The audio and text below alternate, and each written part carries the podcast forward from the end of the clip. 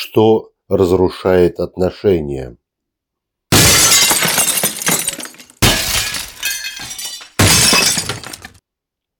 Я думаю, очень многие переживали вот это вот состояние, когда все закончено, отношения разрушены. Хотя так сладко начиналось, любили друг друга, целовались, обнимались, души друг в друге не чаяли, и вдруг вот все. Сколько хороших воспоминаний о свиданиях, о встречах, о любви, и закончилось. Кто же виноват? А вот память и виновата. Но только та память, которая отвечает за бессознательное. Та память, которая помнит ошибки. Ошибки в отношениях. Сознание не помнит эти ошибки, а помнит исключительно подсознательное. Ведь каждый приходит на встречу со своим укладом жизни. У каждого свой комплекс полноценности, что должно быть, что не должно быть. И вдруг не так поцеловал, не туда пошли, не так обратился к маме. Это работает и для мужчин, и для женщин. Здесь нет различия по полу. И у противоположной стороны возникает обида. Обида – это сигнал, что получила то, что не ожидалось. Это ошибка. Человек, примеряющий на себя обиду, понимает, что он ошибается. И если высказывает обиду другому, демонстрирует ошибку и другому. В избежание повторения ошибок психика, подсознательная психика запоминает, не отдавая отчету владельцу, и стремится больше не повторять. Можно сказать, что психика внутри себя строит некоторую клетку, куда показывает не ходить, запретные знаки. Так нельзя делать, так нельзя делать, так нельзя делать. Возникает некоторый испуг.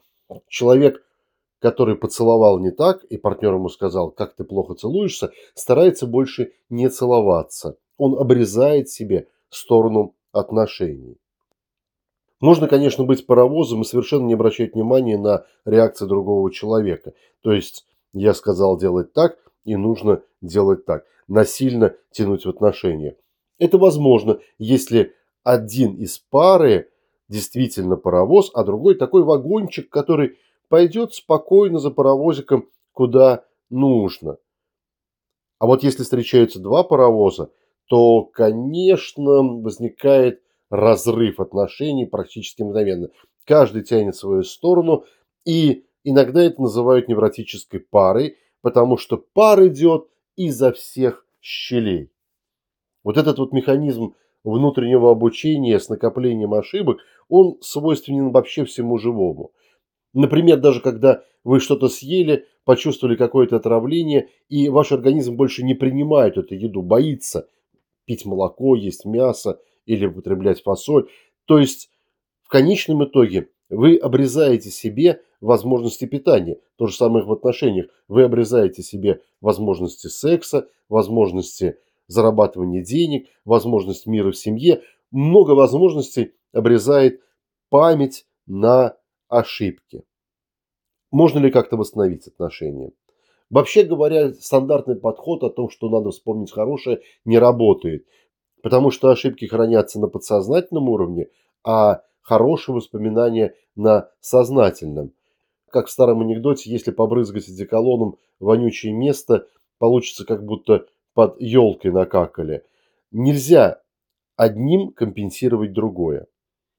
В психоаналитическом подходе, когда работают с семейными парами и в наследниках психоаналитического подхода, транзакционном анализе и других каких-то ответвлениях, пытаются подсознательное вывести на уровень сознания для того, чтобы они уже столкнулись именно там. То есть на одном уровне хорошие воспоминания и обиды с ошибками столкнулись и как-то смогли взаимодействовать друг с другом. Но вообще говоря, это очень длительный и неприятный процесс, потому что приходится вытаскивать ошибки снова в сознании, человек осознает их и переживает, и это доводит людей до слез, до реальных расставаний. То есть психоаналитика может привести к дополнительным осложнениям и к более быстрому расставанию пары. Может быть, в другом варианте, когда используется гипноз или опускается что-то на более низкий уровень, голоптропное дыхание, например, тогда внизу, как бы в подсознании сталкиваются и ошибки, и приятности. И они тоже пытаются компенсировать друг другу. Но когда у человека возвращается сознание, это перестает работать, человек, уходящий из гипноза, ему даже никогда стыдно, что вот делал он под гипнозом. Как-то вот зря компенсировал, что называется. Вообще лучший способ реже встречаться и на короткое время. Тогда просто меньше ошибок. Чем реже вы встречаетесь с человеком, тем меньше ошибок, тем больше продлятся хорошие отношения. Это звучит глупо, но это вот так.